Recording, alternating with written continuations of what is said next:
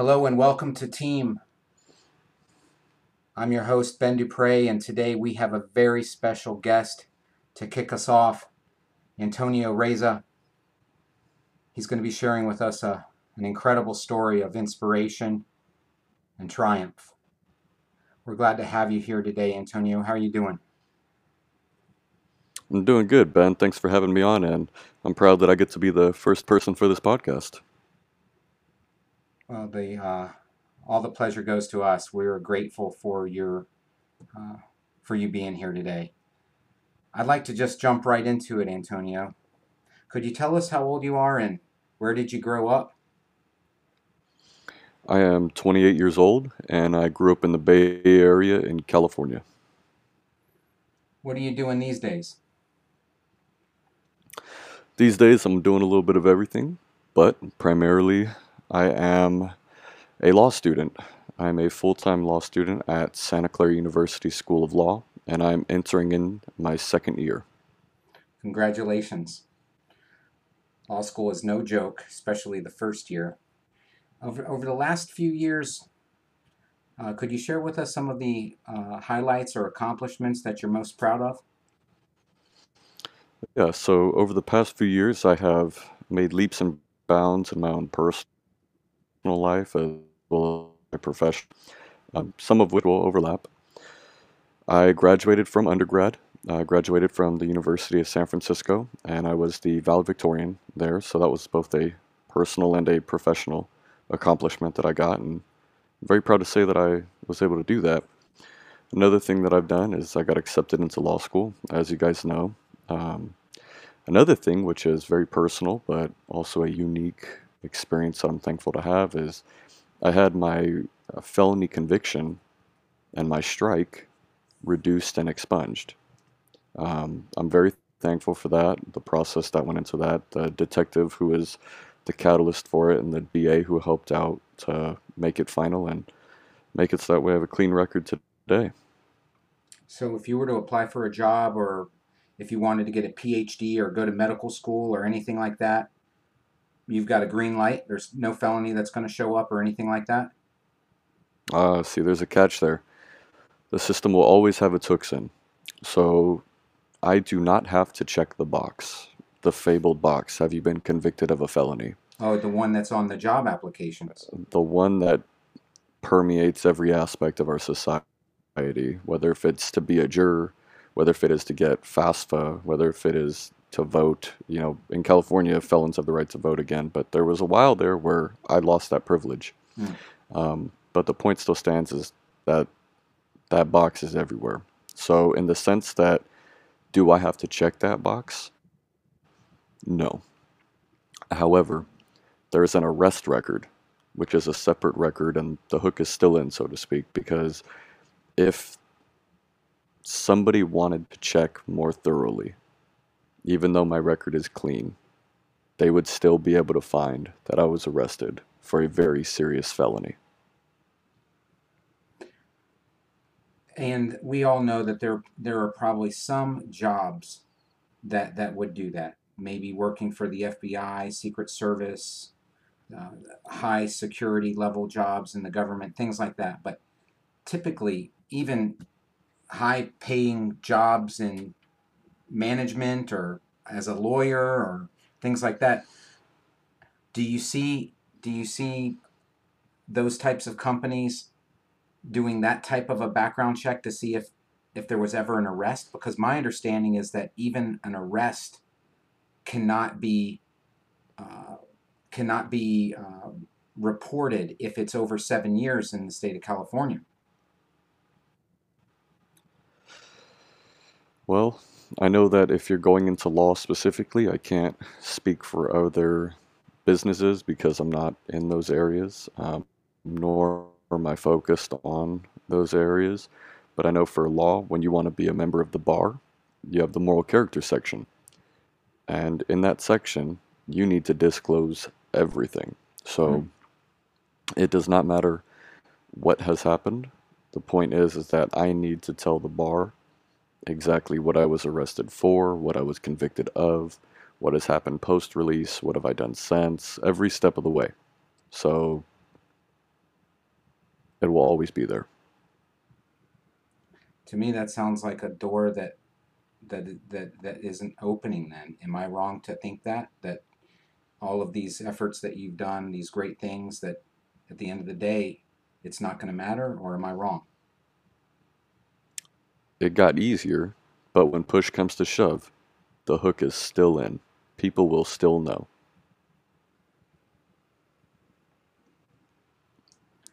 You said you were valedictorian. For those that aren't familiar with that, could you tell us what that means? Uh, valedictorian, that basically means out of the entire graduating class for the University of San Francisco in December of 2018, I had the proper GPA to get an email sent to me saying I qualify to apply to be valedictorian. I sent in right? So I sent in an essay, I sent in my resume, um, I sent in a couple of letters of recommendation from professors. And then from there, I was picked as one of the finalists. And then in the finals, you know, for the finalists, you had to uh, do a panel interview. And in the panel interview, that was like the final stage for the December graduation. And then I, I got it. You know, I was um, I had earned valedictorian, so I was giving this speech during my graduation. So that's essentially what valedictorian means. Is I was nominated to be like almost almost like the class representative. You know, the the stellar student, the scholar, the the, one to speak on behalf of my entire class, and it was Mm. a quite the honor, and I'm very thankful for it. So, and it not only does to be valedictorian, like you said, it is like you are the class representative. To qualify for that, not only do you have to have probably the top or at the top in terms of grades, but also character and other things that you've accomplished and the relationships that you've you've developed with professors and, and just your who you are uh, was evaluated. Is that is that a fair description? Yeah, that is correct. Um, you wouldn't. I mean, I in terms of grades and top grades, each. I think I got maybe one. No, I, I got two B pluses out of my entire undergraduate career, and that is over to about 275 units Wow. completed. Otherwise, it was all A's and a couple of A minuses as well. What did you get your degree in? So I have a few degrees. Um, I didn't just go to USF. I didn't just earn a bachelor's degree. I started at a community college, and while I was in community college, I earned three associate's degrees and a few certificates. Um, I earned two communication degrees while at the community college, and I earned one degree in humanities. At USF, I majored in communication studies, and I had two minors. One was legal studies, the other was sociology. Wow. Congratulations on such a outstanding academic performance. And that was at the University of San Francisco? Correct. I graduated from Ohlone Junior College. Well, it's Ohlone Community College. That's where I went. Um, I graduated there with 85.5 units completed, and I had a 4.0 GPA. And then that's when I transferred to USF. And um, it's funny because normally students drop down when they transfer because it's new environment. Um, statistically, if they're getting A's, they should transfer and start getting B's, not B pluses, but B's. Mm-hmm. Um, that that wasn't the case for me. I Mm. did, however, catch my first A minus and my first B plus, which was frustrating. But um, it's a lot better than what statistically should have happened for a transfer student. Now, we're going to get into it, but it sounds like you were a man on a mission with a, a, a full tank of gas. Um, what what other things were you doing besides getting straight A's and a few B pluses here and there uh, while you were at University of San Francisco, uh, as well as uh, the community college, in in terms of what kind of contributions were you making to help the community? Yeah, yeah, yeah. Um, so real quick uh, correction: it wasn't a few B pluses; it was two. let's be Um, let's be real clear. Thank you. Yeah, yeah, I'm very, uh, very frustrated about those two, and they sting me to this day. So I will never forget. I'll never forget those two. Um, but yeah, um, I've been very involved with both campuses that I attended. So while I was at um, Ohlone College, I was involved in student government. Um, I was on the basketball team. I was VP of a club. I got inducted into an honor roll society. Uh, you know, I did I did everything that I possibly could. I took every advantage, every opportunity, anything that was available for me. You know, I, I just jumped at it because I had a second opportunity at life. I had a second chance at life, and I Mm, wasn't going to waste it. You know, I mm, was going to capitalize on this. I whenever I do anything, I do it to the best of my abilities. oh, And I did the same for college. I, I gave it a good faith effort, and then it became a personal challenge. You know, let's see, let's see how far I can keep this going. Let's see how long I can keep this going. So my first semester of straight A's, and I was like, well, let's see. And the next semester it was, and then it was Dean's List and Honor Roll consecutively for every single semester that I was at in the junior college. Um, and then, you know, I transferred. And And when I transferred, the uh, same situation happened where, you know, again, I have every opportunity available for me. Um, I was uh, president of a club. I wasn't on the basketball team because that's definitely a D1 school. um, but I, uh, yeah, I'm like six feet tall, and I, I was already tiny for basketball, so it just that wasn't going to go anywhere I anytime imagine soon. you were a point guard or a shooting guard. Yeah, Yeah. yeah, but even then, that's a that's another conversation for another day. I ended up I never played a single minute in college, um, and the reason why is for you know a few things, but the main one was I had uh, tears in my Achilles tendon, so Mm, that uh that sucked. Definitely called my collegiate career. hmm Um, but you know, it was a blessing in disguise. I was able to focus more on my academics and really able to bring those home. Um, but in in terms of at USF, I uh, like I said, I became president of a club. I got inducted into three different honor roll societies while I was there.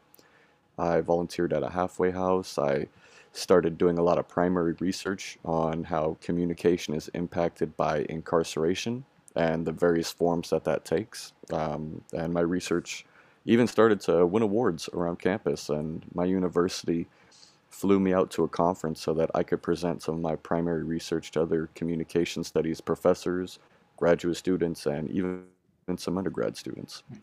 wow. So you were flown out to share your research. Could you sh- uh, share with us what the uh, schools were that you presented your research to? Yeah, so I um I presented at the WSCA, the Western States Association of Communication. I believe that's what it stands for. Um, and I flew up to Washington State, and it's funny because I, I wasn't able to participate in this, even though my research was stellar and it was sound and it was primary and it was groundbreaking and it was truly on the cutting edge of, you know, you got something here. Mm, But it didn't matter because I was still on probation and it's the western states. So the fact that I couldn't leave the state of California for just about my entire adult life at one point, you know, it didn't matter how good my research was. If the mm, conference was not in California, I was not going. mm, So I missed the conference when it was in Nevada, you mm, know, but by the time I got off of probation, I found out it was in Washington. I was able to leave the state. And that's when I did go. And the paper that I presented was how communication is impacted when one friend becomes incarcerated. mm. And you said you were doing some work in halfway houses. Could you share a little bit about that? Yeah, so I worked at uh, in San Francisco in the Tenderloin.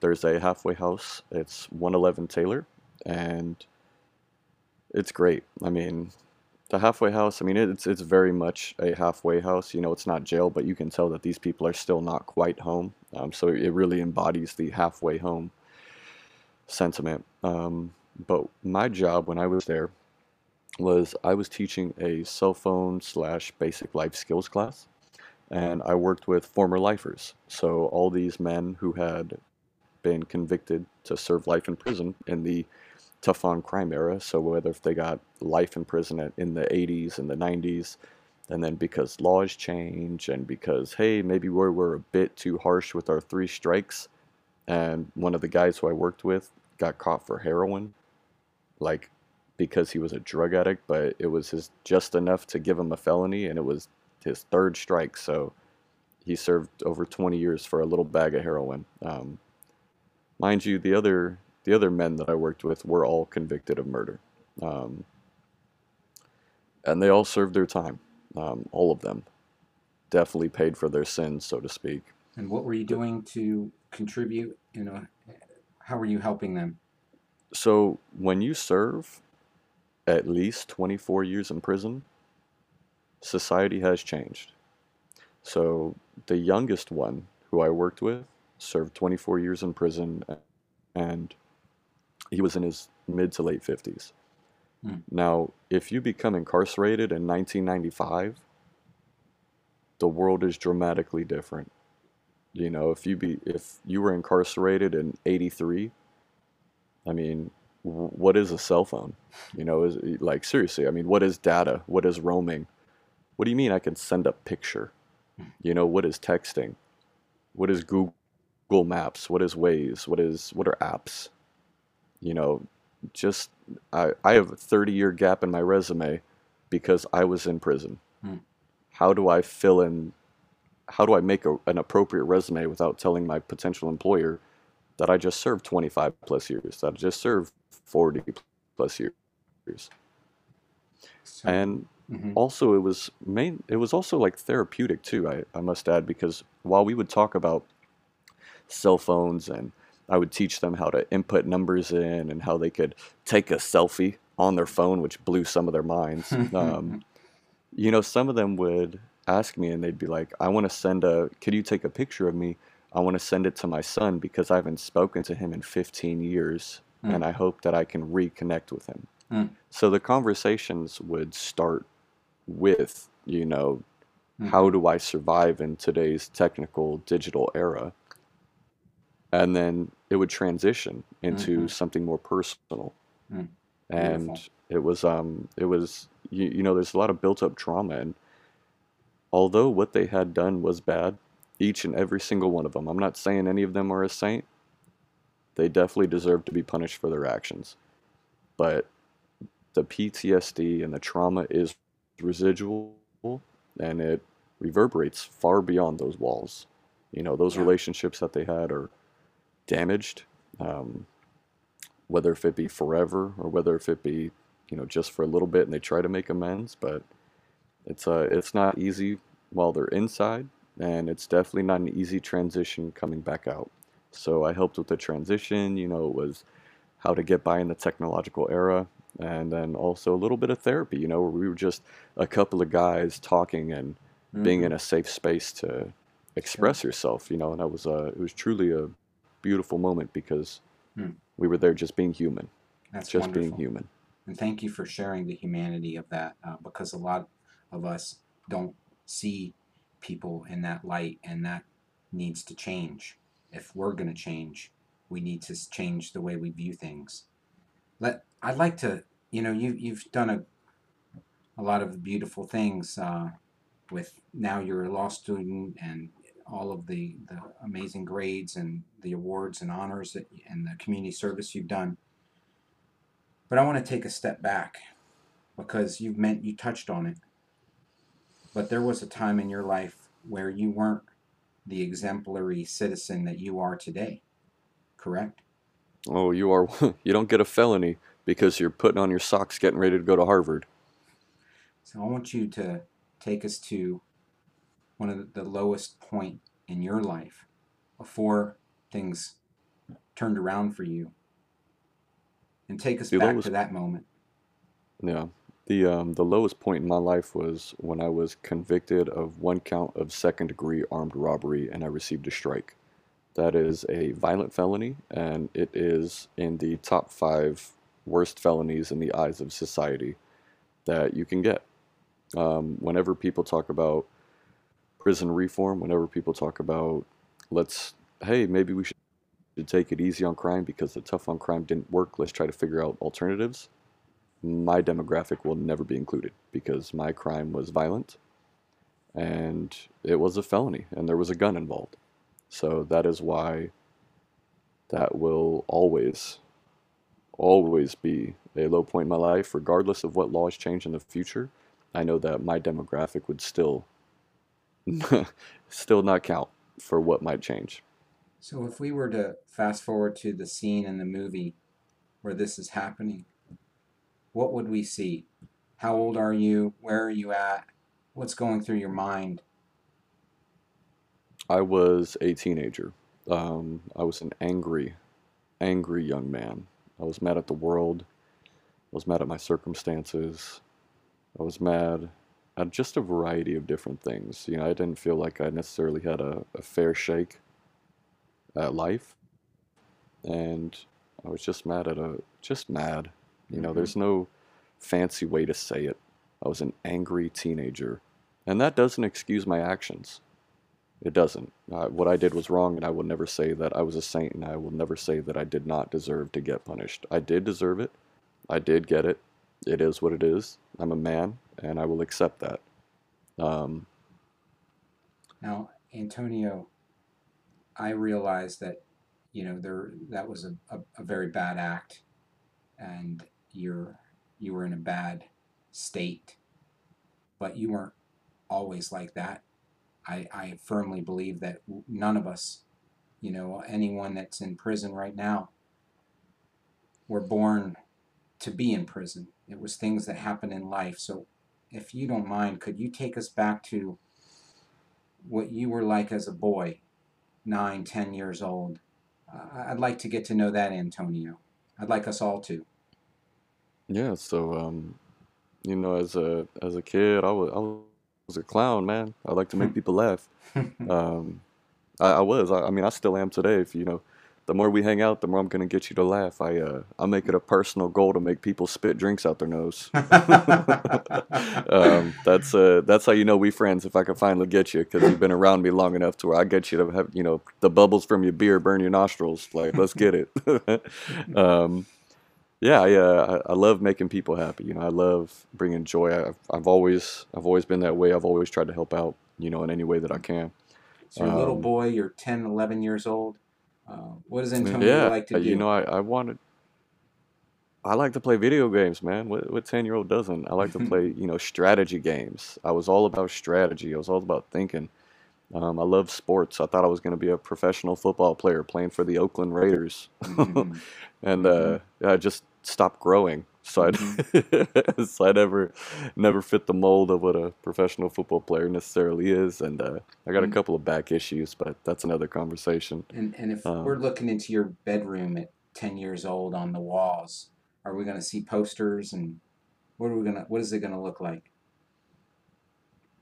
Oh man, you just a smorgasbord of randomness. Um, I mean, I was I I got ADHD, man. My mind it always runs a million miles everywhere. I had Pokemon cards, you know, I had like so, a football here, a basketball there. I I had a poster from something, you know what I mean? I, I had a few books scattered around the room. Um, hmm you know, I was ju- just a just a regular old kid, you know, Yeah. just try, you know, I think I had like uh, Ninja Turtles bed sheets, you know what I mean, or something. Yeah. just you know, just just a traditional kid, you know, just trying to, just being a kid. Now, now I want to fast forward a little bit, Antonio, and you're a teenager. And tell us about this teenage boy. What is he like? You know, things actually started to change for me before, like right before I was a teen. Um, it was when I was 12 years old. That's when that's when things really, really took a turn. Um, I had a lot of issues, specifically around that age, in terms of fitting in. Um, I, I am half Mexican, but my skin color, you know, I'm also Irish. So I have the Irish skin. Like, boy, am I white. Um, so it was uh, it was hard to be ostracized by people who were of the same ethnic background. You know, we I went to what was familiar and what was comfortable for me. I went to people who looked like, sounded like, and talked like members of my family, but when I would go up to them, I didn't look like them, and that was an issue. And that really became a catalyst for a lot of things to come. So as a teen, you know, I, I uh, everybody hates what they look like. You know, eh, I could be prettier, I could be buffer, I could be, you know, my hair mm-hmm. could be better, my, you know, I could have less acne. You know, ev- everybody goes through body dysmorphia, whether if it's mm-hmm. Mm-hmm. dramatically or not, even if they have no reason to be. You know, that person could, could be beautiful, but they will always see something wrong with themselves. Well, that you know that was me, along with people telling me that my skin color what was was what was wrong with me, and then um, yeah, you know, then you, your brain isn't formed and you're kind of awkward. You know, everybody goes through that phase, and then your brain isn't developed, so your brain is actually making you crazy, and it was a it was a very very hard time for me as a preteen all the way up through my incarceration, actually. Was there one or two big things that kind of set you off on the wrong path that if you could say right there, stop the film. I don't want to I don't want to make that decision as a teenager. Were there any of those types of moments?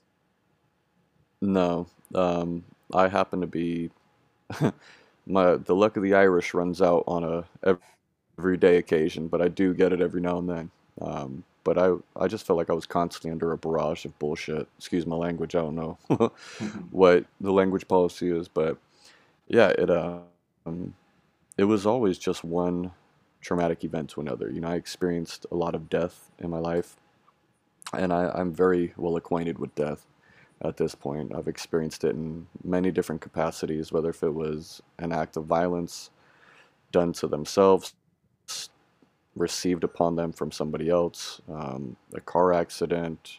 I mean, old age, cancer, respiratory failure. I mean, you, you name it, I've, I've probably seen it. Um, which made life hard, and it, it didn't always happen right away. It's uh, you know, I, I've grown this acquaintanceship with death over years, and it didn't start as soon as I became a man. You know, it started when I was a kid. It started when I was a teen, and that's why I can say it was it was never one moment. You know, I, I did a lot of little bad things. You know, there I did experience a lot of bad things. I did a lot, you know, to others, others had done to me. So, in terms of like one giant thing, no, it was just the the planets aligned in a horrible way for me to go down a terrible path. Why weren't you focused in or let me back up. Were you focused in school during this time? Were you getting good grades as a teenager? Actually, I was. Um, I've never been stupid. I just made a lot of bad decisions. um, so, like for example, I uh, uh, I think I graduated high school with a GPA of like a three six, somewhere around there, and I I would party. I would be. I, I think I was in class drunk a few times or high. You know, I definitely was high or drunk and or a few times. You know, I was I was never stupid. It was just I just didn't give a shit. Um, and it, it didn't matter to me. You know, I was more focused on the traumas all around me. Were you f- so you're partying, you're drinking, you're getting high. Uh, are you fighting? Are you doing other Oh yeah. things too? Oh man. Um, without getting too much into that, um, I uh, I did get into quite a few fights. Um, I, I was I was very hot-headed. Um, uh, that was my answer. You know, if there if there was a disagreement, violence was the answer. If there was confusion, violence was the answer. If it was disrespect, violence is the answer. You know, violence was a go-to for hmm me for a long time. hmm Um, and it, you know, it, it's I'm tired now. You know what I hmm mean? Uh violence is not appealing to me anymore. Um, I I've had my fill, so to speak. You know, where hmm I'm just like I will do anything to avoid a confrontation. But if somebody is persistent and I cannot get away, I will defend myself. Um, hmm but I, yeah, I used to, I used to really like the violence. Um, I used to almost seek it out, but now at this point, I'm just, oh man, I'm tired. I just want to get along with everybody. I don't want to bring any more pain to other people. I don't want people to bring pain to me. You know, I, uh, I just want to live a peaceful life. Beautiful. You, you know, you're 16, you're 17 or 18, and I would imagine there are people in your life that see you partying, drinking, getting violent, fighting, and these people are. It probably got you know a bank full of really good advice, and that advice, I'm thinking, is probably going in one ear and out the other. At some point, did that advice did it live inside you or did it really go in one ear and out the other? Yeah, I'm extraordinarily stubborn and I am uh, very oppositional defiant, which is accidentally one of my superpowers. Uh, because when people would tell me no, or people tell you you can't do this, I'm like, watch this, you know. And I, I would turn around and I would go exactly what they they told me not to do. Um, however, that that did become a character trait that was probably one of my best attributes, and I will still say that to this day. And the reason why is because when I got out of jail, you know, everybody told me you'll go back. You know, everybody counted me out. You're a felon. You won't amount to much you're a felon. You'll always be a mooch. You're a felon. This is all you are. You're a felon. You're a felon. You're a felon.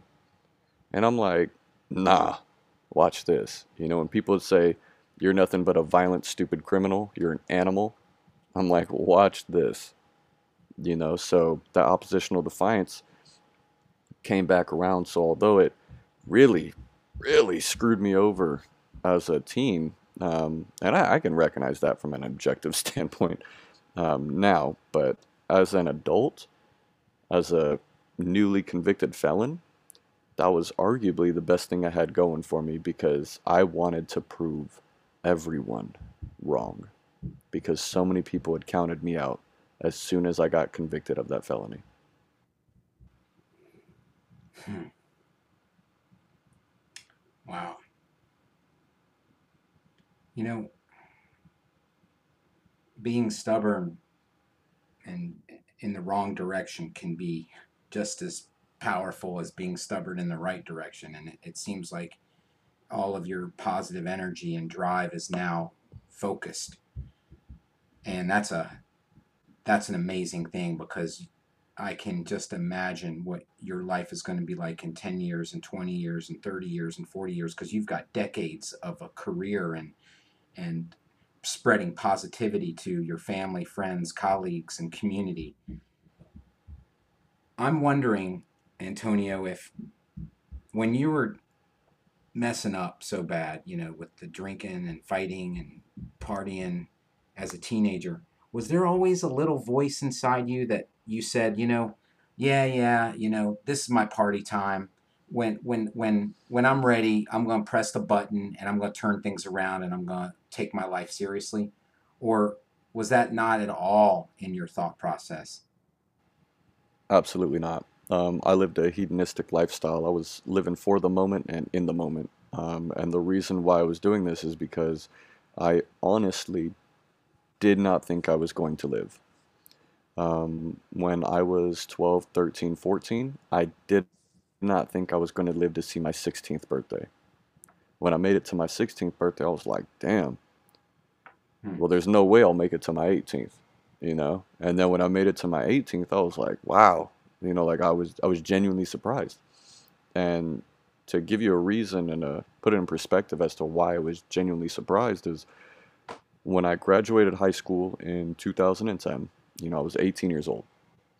And between 2010 and 2011, I knew seven people who had died. And none of them were over the age of 21. Mm.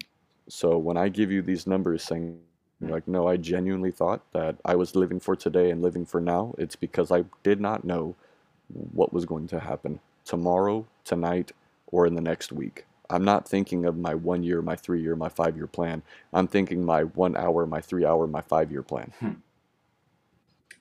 Antonio, I don't know if it's possible to answer this question, but there may be folks out there that that need this answered. So that boy that you were before you became that teenager with issues, what do you think you needed in your life that would have prevented you from going down the wrong road?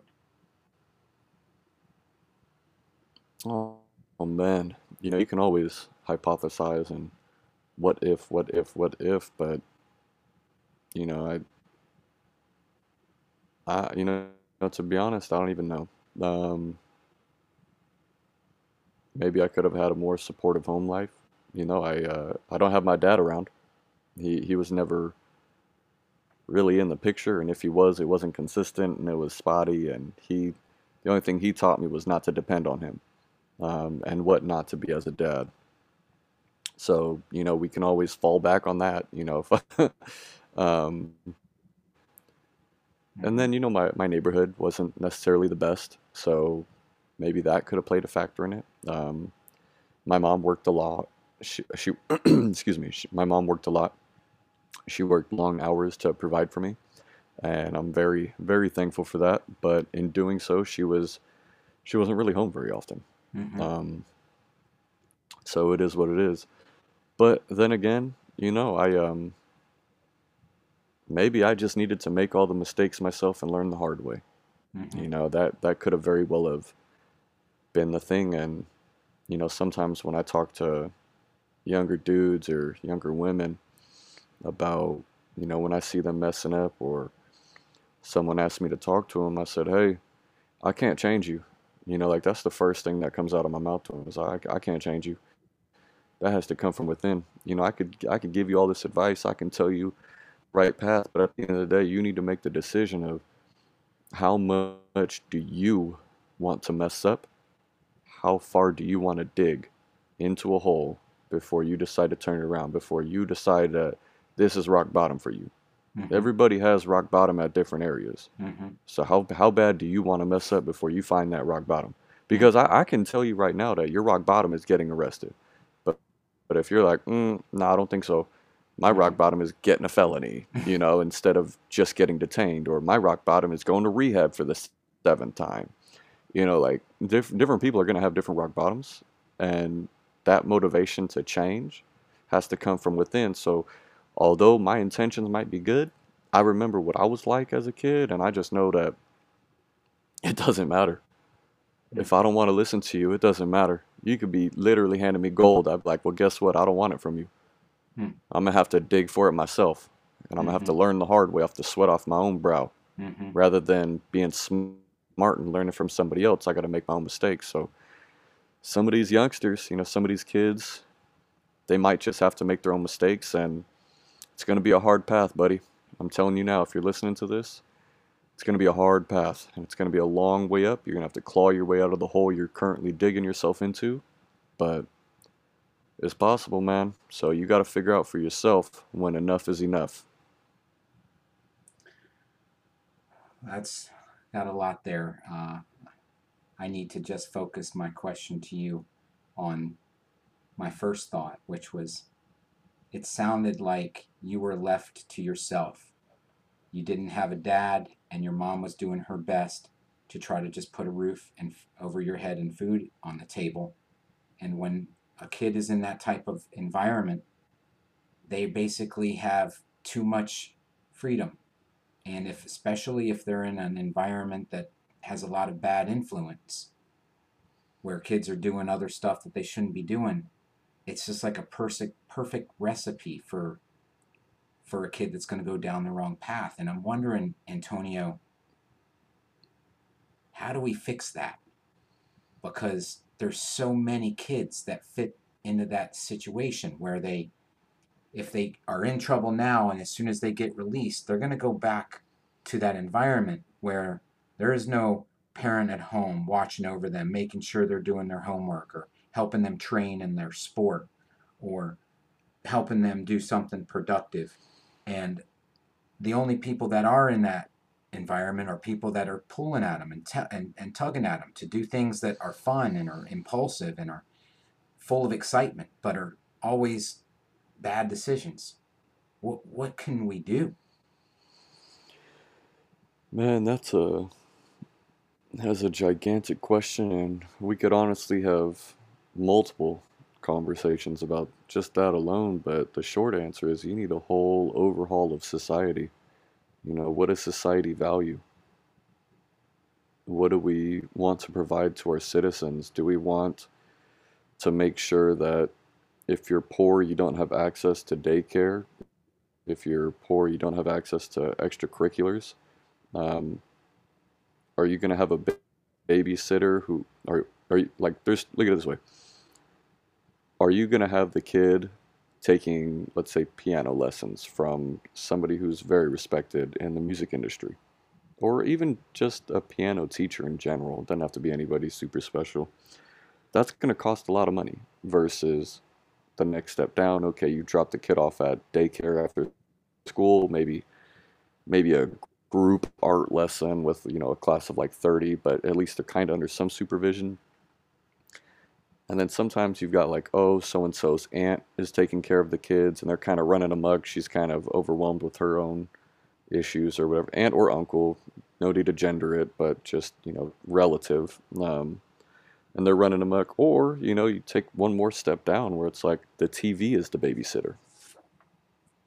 You know? And that's a whole societal issue. You know, we live in a capitalist society where it's a constant rat race of I need to work more to get more, to buy more, to be more as a person. And in doing so, you often it's just it's not a sustainable business model or at least the way that we in america have it set out right now um, but again that's a that's a whole nother conversation conversation. Me personally, I love capitalism just because I firmly believe that if you work harder than others, you should be getting more than others.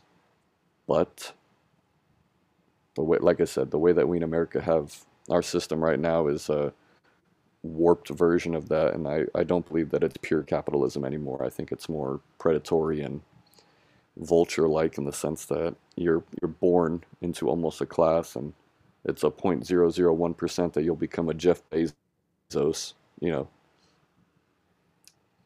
Very, very tough question, I know. Um, and you touched on a lot of good ideas, and hopefully at some point those communities will have more people that are playing an active role in these kids so that they are guided in the right direction because you know one if you're if you're playing even a video game or a musical instrument or you're working out training for ba- in basketball or football or whatever it is by doing that activity which is productive and positive you cannot be doing an activity that is not productive or is criminal that could lead down a domino effect and ruin a big part of your life or all of your life. But let me change uh, and focus more on your your story. You touched on it, but what was that rock bottom moment where you said, "That's it. I'm turning my life around and I'm never looking back again." Yeah, you know, it's um it's funny. I don't have I don't necessarily have a rock bottom moment, um, which sounds horrible considering I was convicted of a felony. Um, you know, I, I wasn't I wasn't convinced to give up a life of crime just because I caught a felony. You know, I um, as cheesy or whatever is that you want to take that. Um, no, I uh, I was angry, still, perpetually, forever. You know, I, I was mad at the system. I was uh, I was just mad at so many different things. Um, so to be honest, I was really just waiting till the heat died down, because like I said, I've I've never been stupid. I just I uh, made a lot of stupid decisions, and I was I was honestly just waiting. So technically, rock bottom for me was a felony, but it wasn't my motivator to do better at that moment.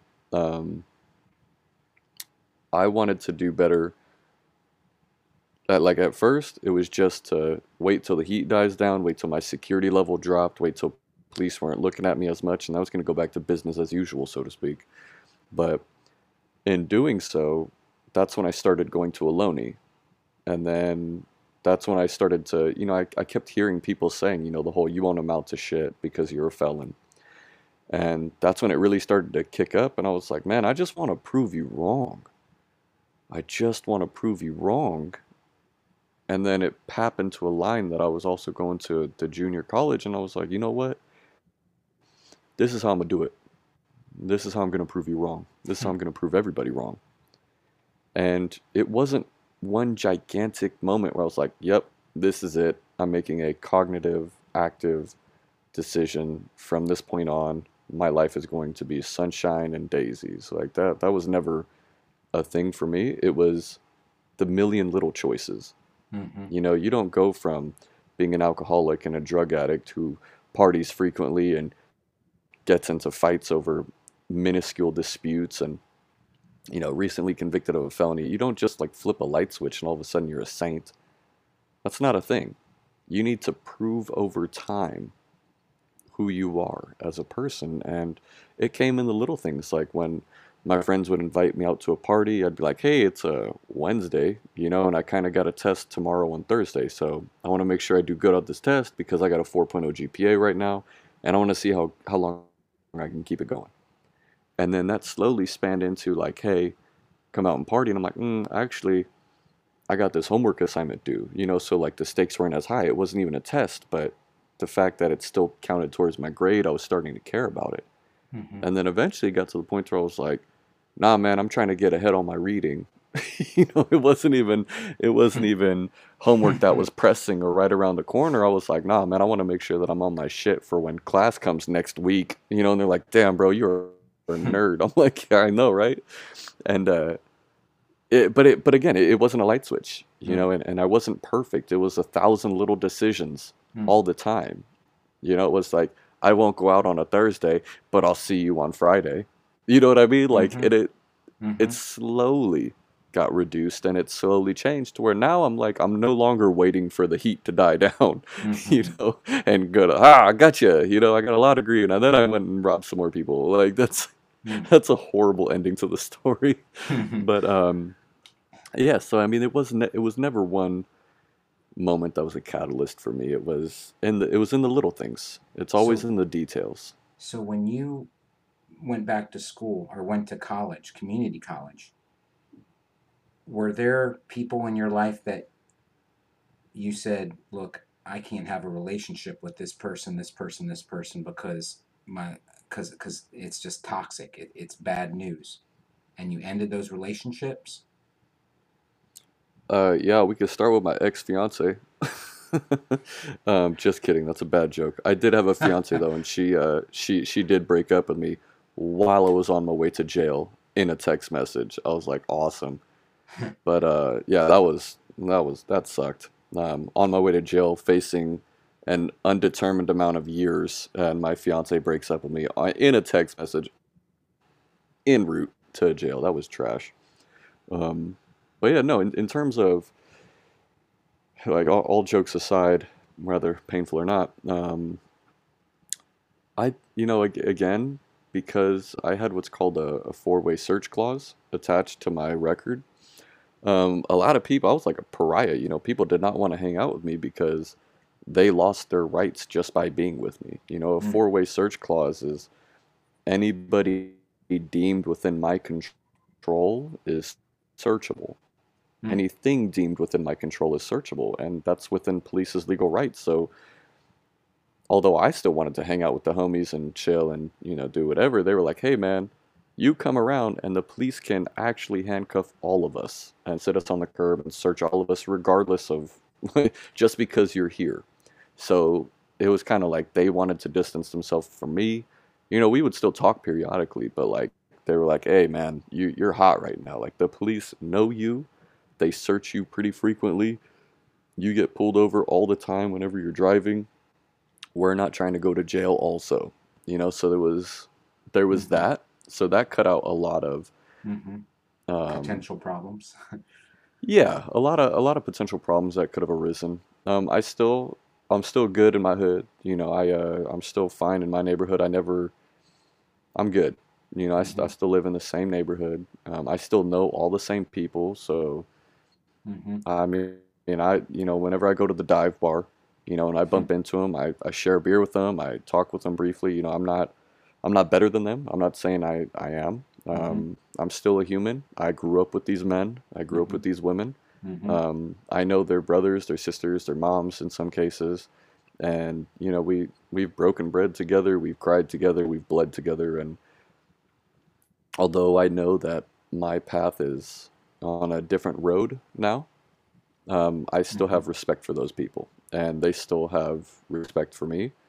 Um, some of them are, are a little jealous, but that's uh you know j just comes with the territory. Um, you know, whenever anybody, yeah, whenever anybody is successful, you're you're gonna have some haters and spawn some jealousy. Um, hmm but for the most part, it's uh they're really supportive of me and where I'm at now, and we hmm do have a mutual understanding of if they ever want to uh, do anything, hmm uh, they know that I'm not going to be involved. hmm But that's, you know, that's their business. I'm doing my business. Our businesses are not going to cross because, like I said, we're on different paths. hmm But I still acknowledge them. I still respect them. Um, they're still humans at the end of the day. That is a very powerful, uh, beautiful thing that you just shared because folks that are listening that may connect to that part of your story are going to go back into those same communities with those same people that they've grown up with and they have relationships with. And how do you just alienate? How do you just make yourself into an island when you walk out that door and you see the same people over and over again, but you're on a different path and you just created, you just gave everyone the recipe. You, you, you still embrace them for their humanity. There's mutual respect. They understand you, you understand them. It's all positive. And yeah, we're human. There's some people that, you know, will still have issues, but and we just work through that. We just do our best, use our common sense and and and just go about our business.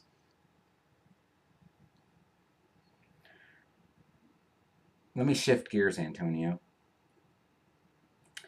Was you talked a lot about anger and violence and how anger became your go-to in solving your problems. What what have you done that has helped you evolve into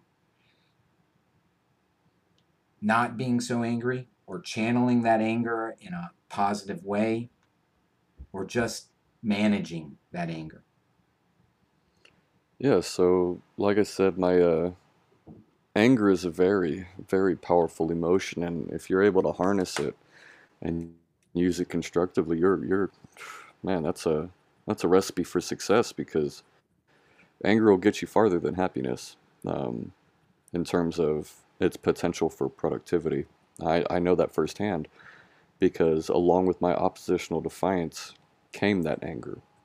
And that's what really motivated me is I, I wasn't just the fact that I was being stubborn and I wanted to show you. It was those long nights and early mornings where I was still mad at the world and at how I was counted out because of my felony conviction that I wanted to prove you wrong. So the anger really helped me propel myself. Um, in terms of healing my own, you know, from my own traumas and not being as enraged anymore with the world, I, um, again, it, it started with little steps. So speaking about my story, you know, I noticed that giving back really started to heal my soul and I really started to become a better person. I noticed that once I started being received by society positively, the anger shifted, but then that started to subdue, subside as well because you know I was angry because it's like oh now that I'm accomplishing all these things, now that I'm valedictorian, now that I've got a couple of degrees to my name, all of a sudden you're you consider me worthy, all of a sudden I'm different, all of a sudden you're you're willing to take the time out to rekindle that friendship or to respark that relationship as a friend, as a mentor, I'm like, you didn't talk to me for the past X amount of years.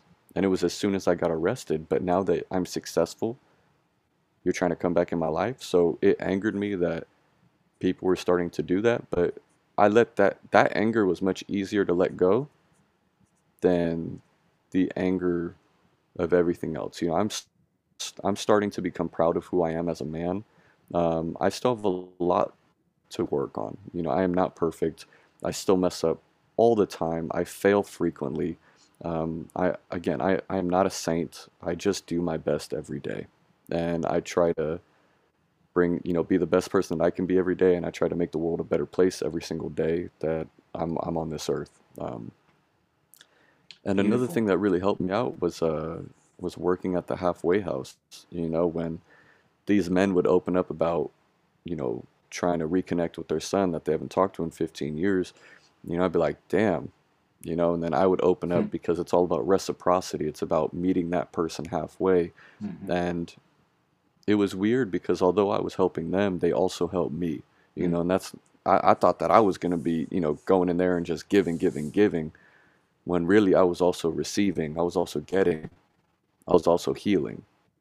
And. I, I didn't expect that to happen at the halfway house. And I'm extraordinarily happy and I'm very thankful that that I was able to do that, that I was able to go to speaking events and like I said, slowly becoming proud of who you are as a person and becoming comfortable in your own skin. Like I don't care if the Latino community doesn't accept me anymore. I don't care if I'm not brown enough for some people. I don't care if I'm not fluent in Spanish, therefore I'm not Chicano enough. I don't give a fuck anymore. You know what I mean? Because I now start to have, you know, I'm starting to have some real strong self-esteem. You know, I know that I bring value to the table. And if you're so stuck in your mindset to where you want to neglect, reject, ostracize, or not accept me because of my skin color, then that's on you, bro. Like, you got a lot of issues that you need to figure out. Mhm. So I'm starting to be more comfortable in my own skin because that was a real issue that I had for a long time. Mhm. I'm starting to be comfortable with who I am as a man. You know, I'm I'm no longer trying to figure it out, so to speak. I Mhm. know what I'm doing. I know what I'm trying to do. And once you know who you are, people can't take that away from you. People cannot dictate to you who you are.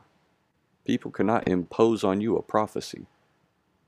And I know who I am. I have taken control of my story. You're not going to tell me that I'm some stupid fucking violent felon that doesn't deserve a second chance at life because you know what? I bring joy to the world. I am compassionate. I am kind. I give back and I try to help out as much as I can. So while I have some trolls, because people are starting to recognize my name, and I do have trolls who say some extraordinarily vile things about me, what are, what are they bringing to the table other than their hatred? Mhm. All I wanted to do was turn my life around out of spite, but now I'm trying to give back as much as I can. Mhm. You So, know, what's interesting is you've you've you've you said when someone comes at me and criticizes me because maybe I'm not, you know, my skin's not dark enough or whatever, you've been able to instead of letting that absorb into you, letting that impact you, you're looking at it from the point of view of what's wrong with this person to think like that? This person must have an issue. There's something going on with this person for him or her to think like that. That person has issues. Because otherwise, why would they why would they have that perspective? What kind of person has that kind of perspective or would say something like that? And and that takes the power out of what they say by just flipping it and saying, "Wow, what what what's that what's going on with that person? That that person's got some issues to say something like that." Okay, well, thank you for sharing that. Now I now I know a little bit more about you, but it, I can tell that you've got some issues and it takes away the power. Yeah, yeah, I, um, now mind you, when I have trolls and people talk shit, you know, it, it does get to me, you know, as much as I can try to reclaim it and say, I don't care what people say, I'm strong, independent man, and I don't care about opinions. I'm do it still gets to me, you know, like I don't like seeing that some people hate me just because I exist. You know, I don't think any human would like that. You know, I'm I'm trying to do my best every single day, and yet you're reminding me of a horrible act that I did almost 10 years ago. You know, it's uh it's not a pleasant thing to have thrown in your face frequently. So as much as I try to reclaim that and as much as I try to make amends for that, you know, it, it does still hurt. You know, when I have people who say vile things. I had one troll online, you know, they say don't read the comments, but you're going to read them just because you're curious what people are saying. And most of the time it's positive. However, I had one troll, and I'll never forget this. He said that I should still be in prison getting ass raped every single day. I had never met this man, but yet he felt the need to say that about me.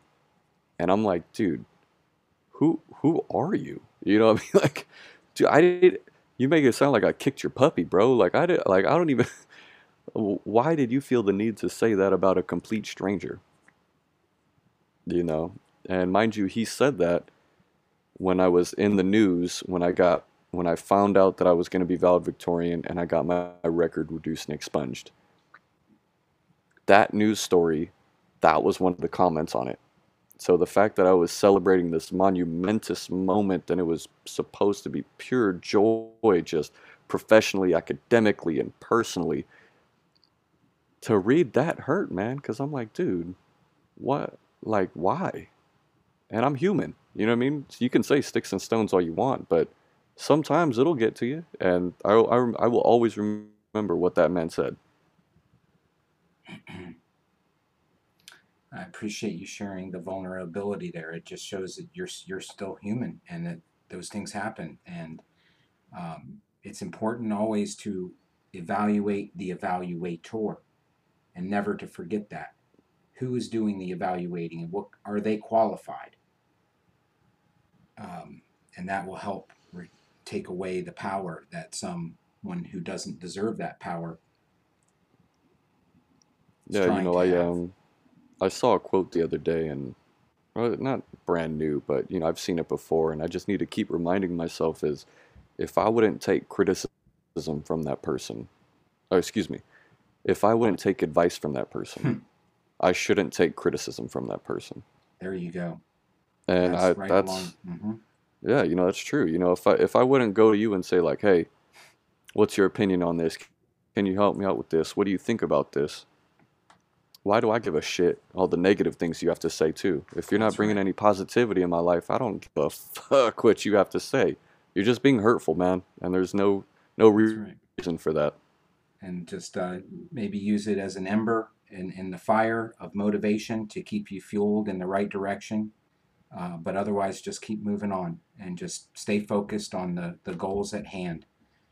Um, but what about loneliness, Antonio? Are there days uh, during your journey of your turning your life around, which, as you've indicated, have been a lot of little steps that have led to huge milestones for you, valedictorian, A's after A's after A's, a full ride scholarship to a because of all of the academic success that you had. And now you're in law school and you're traveling around and giving presentations. Are there are there days and moments where you're lonely and if so how do you deal with that Yeah, so there's a there's two things I want to touch on now that you mention it. Um, so I did get a full tuition scholarship when I transferred to the University of San Francisco, and I did get a full tuition scholarship um, for Santa Clara University School of Law. I am extraordinarily thankful for both, and I worked extraordinarily hard for that. You know, the the long nights and early mornings and you know to touch back on the trolls you know i can't tell you how many times i've read in the comments where they said oh look look at all the accolades that this felon is getting whereas my son has to get loans and he never did anything wrong and he's a good student or where oh why does this felon get this opportunity when i'm a good student and i'm just like dude i don't Mhm. see you getting straight a's you know what i mean i don't see you putting in the work to get the rewards but Mm. because they failed right not even that they failed but because they were moderately successful or pretty successful, um, it infuriates them that I have done more with the cards that I was dealt and that I have I've been winning. You know, some people in life are set up to win simply by who their parents were and where they were born. You know, you're you're just you're you were supposed to go to law school. Mm-hmm. You were supposed to go to college. You were supposed to win. Mm-hmm. So it makes them mad when somebody like me who wasn't necessarily supposed to make the most out of my three cards and we're playing five card, you know, poker, it pisses them off. But I'm like, hey, look, I work extraordinarily hard. And in doing so, has made me extraordinarily lonely.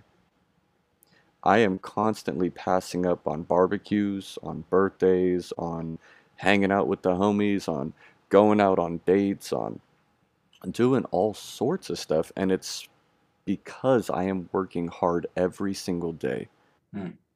I work 12 to 14 hours a day every single day, Sunday through Saturday, Hmm. every single day. Wow. And how long have you been on that type of a schedule? Too long. Hmm. This uh this years. so this this regiment that I'm on right now has been for law school.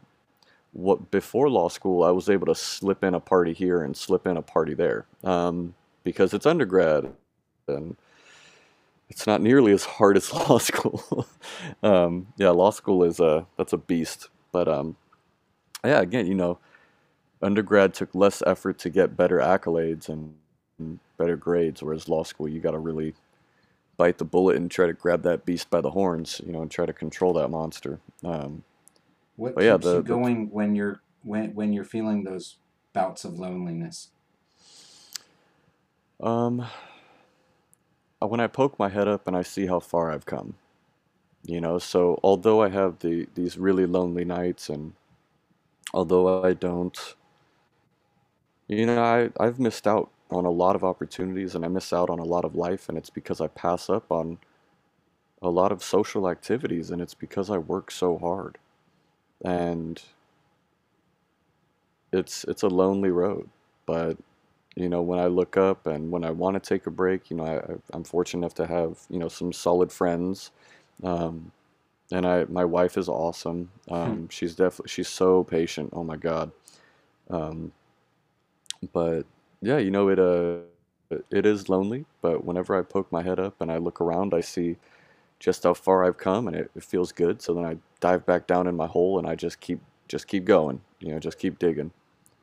What do you say to the folks that, you know, as you started to turn your life around and realize that, you know, you're you're hanging you're around, not necessarily hanging around, but you're in situations where you're interacting with people that don't have a background like you, you know, that didn't grow up in a really rough neighborhood where most people didn't get a high school education and you didn't experience the amount of death that you've experienced or you know had a felon and uh, felony removed from your record how do you what do you say to those folks listening right now that may be in your shoes taking those steps to improve their life and are in hanging are, are in situations with people that they really don't connect with or they can't relate with because they're thinking inside their own head oh wow this person's different from me. Look look there, there's no way this person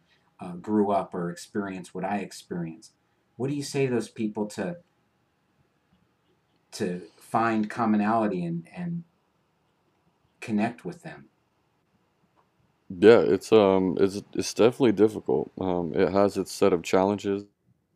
Um, it's not easy. You know, it's not easy knowing that somebody might make an innocent but yet offhanded comment about how, you know, felons are dumb in class, and I'm like, damn, bro, that's, that's really what you think of me? You know? Um, so it is it is hard. Um, it is an uphill battle. Most people are genuinely curious. Some people are curious for the wrong reasons. They say really inappropriate things. Um, but it's all right.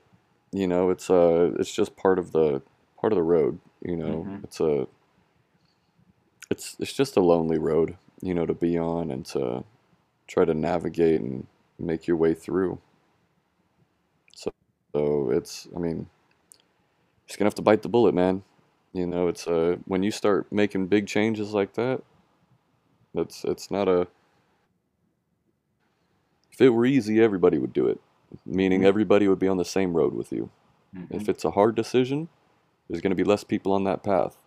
If it's an extraordinarily hard path, there's going to be even less people. So, for example, my trajectory in the path that I took was like walking on glass to crawl through barbed wire to, you know, like any other, you know, I had dogs Mhm. biting me in the ass and like it's like, and my hair was on fire all at the same time. And there's not very many people who can say I stepped on glass, crawled through barbed wire, had a dog biting my ass, and my hair hair's on fire. Uh, so I I get that I am in a unique position, um, but it's not like I'm just surrounded by malicious people all the time. You know, there are people who are genuine pe- people, and if they don't understand, sometimes they'll ask. You know, and I'm more than happy to explain, like, hey, kind of rude how you said that, or you know, Mhm. whatever. But Mhm. like I said, I'm just I'm just a friendly guy, and I like to keep doors open. So although my path is extraordinarily lonely, I can still look to my left and I can still look to my right, and I can see Mhm. people who are going in the right direction with me, or at least going in the same direction as me. And it's not as lonely, even though they're not on the exact same path as me.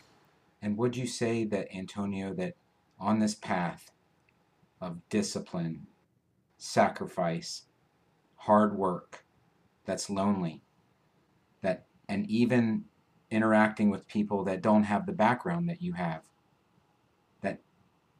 there are always along the way beautiful souls, beautiful people that have a hand or are offering support and see that dedication in you, that see that nonstop, no quit attitude that is just eager to get to work, eager to do good. And there are people along the way that you interact with, that you have built relationships with, that are there to help facilitate you, are there to help you get to the next step in the ladder, to the next, you know, uh, what, what whatever that next piece is. But they're there, they see what you're doing, and so hard work is always rewarded.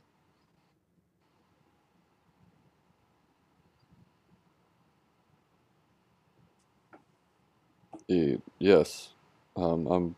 I didn't catch the question. I just wanted to see if that was correct. If that Yeah, that's been your your experience along this path that has a lot of loneliness because of the dedication that you're putting into something. yeah. There's uh, there's been all sorts of. I mean, people see it. People will see. People see. People notice hard work. Um, people notice the dedication. They'll notice the drive, and I, I always say this: phenomenal people attract phenomenal people. So if you're doing your due diligence, and if you're really crossing those T's and dotting those I's and making moves and shaking hands and kissing babies, you know, um, people will see it and people will want to work with you because Mhm. not only are you, or at least in you know in, in my case, you know, smart, hardworking, consistent, always trying to give back, always trying to help. I also come with a unique, you know, perspective, and I definitely bring that to the table every single time I sit at the table. And people want to work with that. You know, if you all have the same ideas, you're not getting anywhere. But I might have a different idea, Mhm. so it might have a different solution to the problem. Um, so yeah, I, I have noticed that there's been a lot of people along the journey who have seen the hard work and have definitely been accepting of me and my journey, and it's uh, I'm very thankful for all those people who are willing to work with me and you know take a risk and take a gamble on me. Mhm. Antonio, if if you could talk to yourself 20 years ago or at a time before you started really going down that wrong road, what would you say to yourself? How how would you be able to have an impact on your life? Well, like I like I said earlier, I think that my stubborn ass had to make all the mistakes myself. You know, I don't. I was too. I, I just had to. I had to find my own way. I had to find my own, you know, rock bottom and decide to build up from there. There's there was really nothing that could have been said How will for me to things be change. how will things be different for your children? Well, I'm gonna see what uh what worked for me, what didn't. I'm gonna try to foster a, a few positive outlets, not just one or two. Um, and hopefully, you know, the whole get them in the piano lessons, get them in the art lessons, and just try to try to find a talent that they may have, try to find some joy that they may have, and really cultivate that. And who knows, maybe it'll become a skill, and they'll be the next Picasso or, you know, whatever, you know, Bach and Beethoven and whatnot. I'd like we're getting close to wrapping up, and I I'd like to get to know you on just a little different personal level. Asking you, um, growing up or maybe recently, what what would you say your favorite movie is? Oh man, I am a Lord of the Rings nerd. I absolutely love love Lord of the Rings, all of it, anything to do with it, all of Tolkien's world, The Hobbit, The Silmarillion, The Children of Hurin, Beren Luthien, all you name it, man. Anything I get my my hands on, The Fall of Gondolin, like I, I'm in there. That's Wow. uh that's my go-to. That's my guy. And your favorite song? My favorite song, boy, I love music, so I, it depends on my mood. Mhm. It uh it, it'll change. I can't pick one. Give me a band that you really like. Oh man, uh, like I said, I band. I mean, that's the thing. Like I, I love it all, you know. So I can listen to anything from like gangster rap to country music to rock and roll to jazz to, you know, all sorts of stuff. So I can. You don't ever want to hand me the aux cord in a car Well, because I'll play some, you know, like Tech N9ne, and then I'll play Johnny Cash, and then I'll bounce over to ABBA, and I'll, you know, like it's just, you never know what you're gonna get when you give me the cord. share a, a book that had a big influence on your life. Um, I don't really have one, you know. Favorite video game? Ooh, man. Um, there's a few. I, I love I love me some Call of Duty, and then uh, some Sh- Shadow of War. Again, you know, Lord of the Rings, because I'm a nerd. All right, last question, Antonio. There's a lot of Yep. people that are listening. What do you want to say that's different for, from what everyone else has said that doesn't seem to really impact people, that may go in one ear and out the other? What do you have to say that you think could make a difference for somebody that's struggling right now, that, that just needs that seed that can grow or that little spark to turn into a fire? Yeah, you know, it's um, how bad do you want to mess up? You know, the the the choice is yours, and you have a lot more power than you think you do. So it really boils down to how far do you want to dig your hole? How much do you want to mess up before you start turning it around? That is 100% up to you. You have a lot more power than you think. Um, and I must add that regardless of how deep your hole is, there is still hope. So once you do finally decide that this is it for me, this is rock bottom, I'm gonna turn it around from here, just know that it is possible to pull yourself up, but it's not gonna be easy. So no matter what, don't forget that there will always be hope for you. Thank you, Antonio. We live in a beautiful country where there is second chances and third chances. And there's a lot of resources, there's a lot of positive people that like you said, they see who's working and they and hard work always pays off. Antonio, you've shared an incredible amount. You've got an amazing story and you're going to do big things and have a very positive impact in the community as you already have. And I want to say how grateful I am to have an opportunity to hear your story and share your story. And thank you for joining Team. Yeah, no problem. I'm uh, happy to be here, and I'm glad that you got me on the show. Well, I hope that we can circle back at some point down the road, Antonio, and catch up with you. Yeah, sounds good. All right. Well, that'll wrap it up. Thank you, everyone. Hope you enjoyed it. Stay tuned for the next one. This is Team.